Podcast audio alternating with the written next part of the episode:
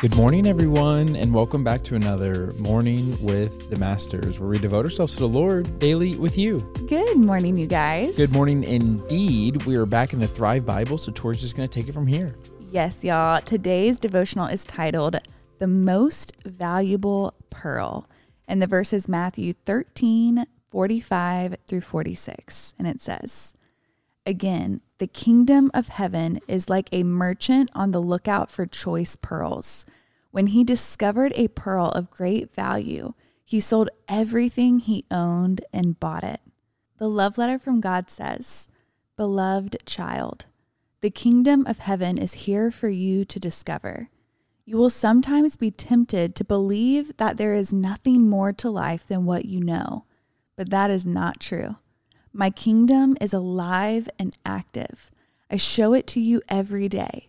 Believe in me and receive the inheritance that is yours on earth as well as in heaven. When you find the pearl of great value, that is my kingdom. You will want to give up everything you have to get it. When you make sacrifices for my sake, you show that you are truly my child. Give your all to me and receive the amazing life I have to offer you. Love your Heavenly Father. The reflection says Sometimes we discover that what we've valued isn't all that valuable after all. Mm. Don't settle for second best or value something that is worth nothing and miss out on what matters most to God.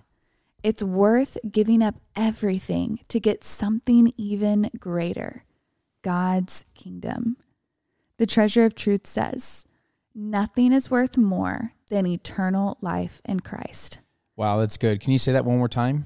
Nothing is worth more than eternal life in Christ. I love that. As you're reading the devotional, I couldn't help but think of that analogy that you and I use pretty frequently when we talk about like if someone wants to, wants to think about like investing money, one of the biggest pieces of advice that I give them was a piece of advice that was given to me is that when you say yes to one stock or company, you're saying no to every other stock or company. Right.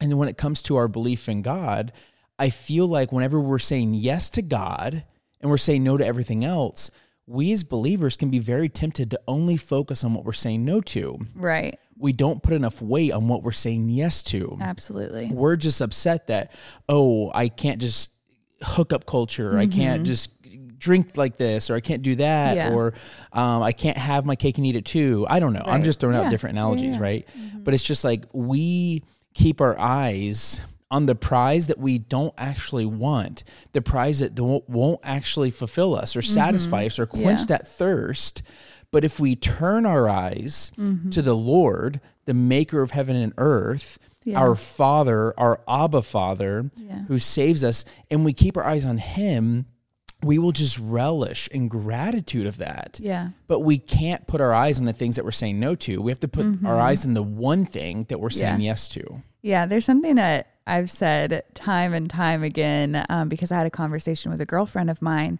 and she had mentioned because she was not a Christian, well, I feel like you're just a slave to like the religious rules. And it was along the lines of like sexuality, etc. Yeah. And we, my response was, well, I would prefer to be in a relationship where I feel the freedom to not do that versus be in a relationship where if sex is off the table, then the relationship is off the table because yeah. that feels more like slavery to me. Mm-hmm. And so it's always the shifting of perspective because the enemy will come in with these like half truths, right? He's done it since the beginning of time. Uh, like his methods are not new. He wants us to feel like God is withholding from us. Yeah. When in scripture it says God withholds no good thing. And so we have to remember the truth that if God is good, any no from God is good yeah. because it's coming from God and He has the best in store for us and He knows what's better for us. And if I would have just listened mm-hmm. when He said, don't do that, I would have saved myself so much heartbreak and so much heartache and so much shame and all the yeah. things that come along with sin. but we just think because it's alluring, but yeah. sin is such an empty promise. Yeah, I think it's a great perspective you just shared.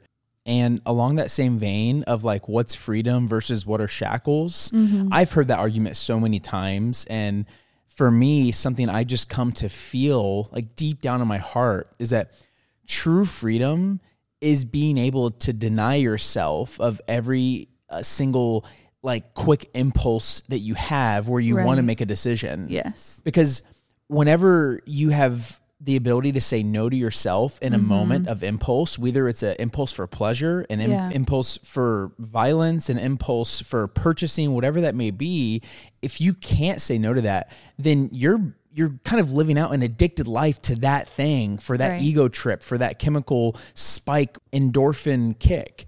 And that's not freedom. Yeah. That's being shackled to needing to feel something in order to feel okay. Right. And that's not freedom. Yeah. It's not having the self control that comes from the Holy Spirit. Yeah. You ready to pray sign out? I am. Dear Heavenly Father, Lord, we come to you today and we thank you for this perspective. Lord, we thank you for the reminder that your kingdom is the true gift, Lord.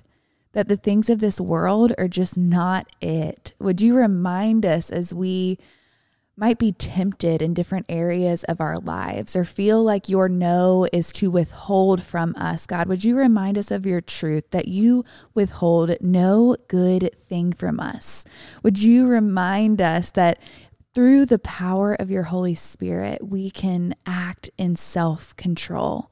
Would you remind us that? Your ways are above our ways and your thoughts are above our thoughts. That when you say no, it is for our good and we can praise you for your no.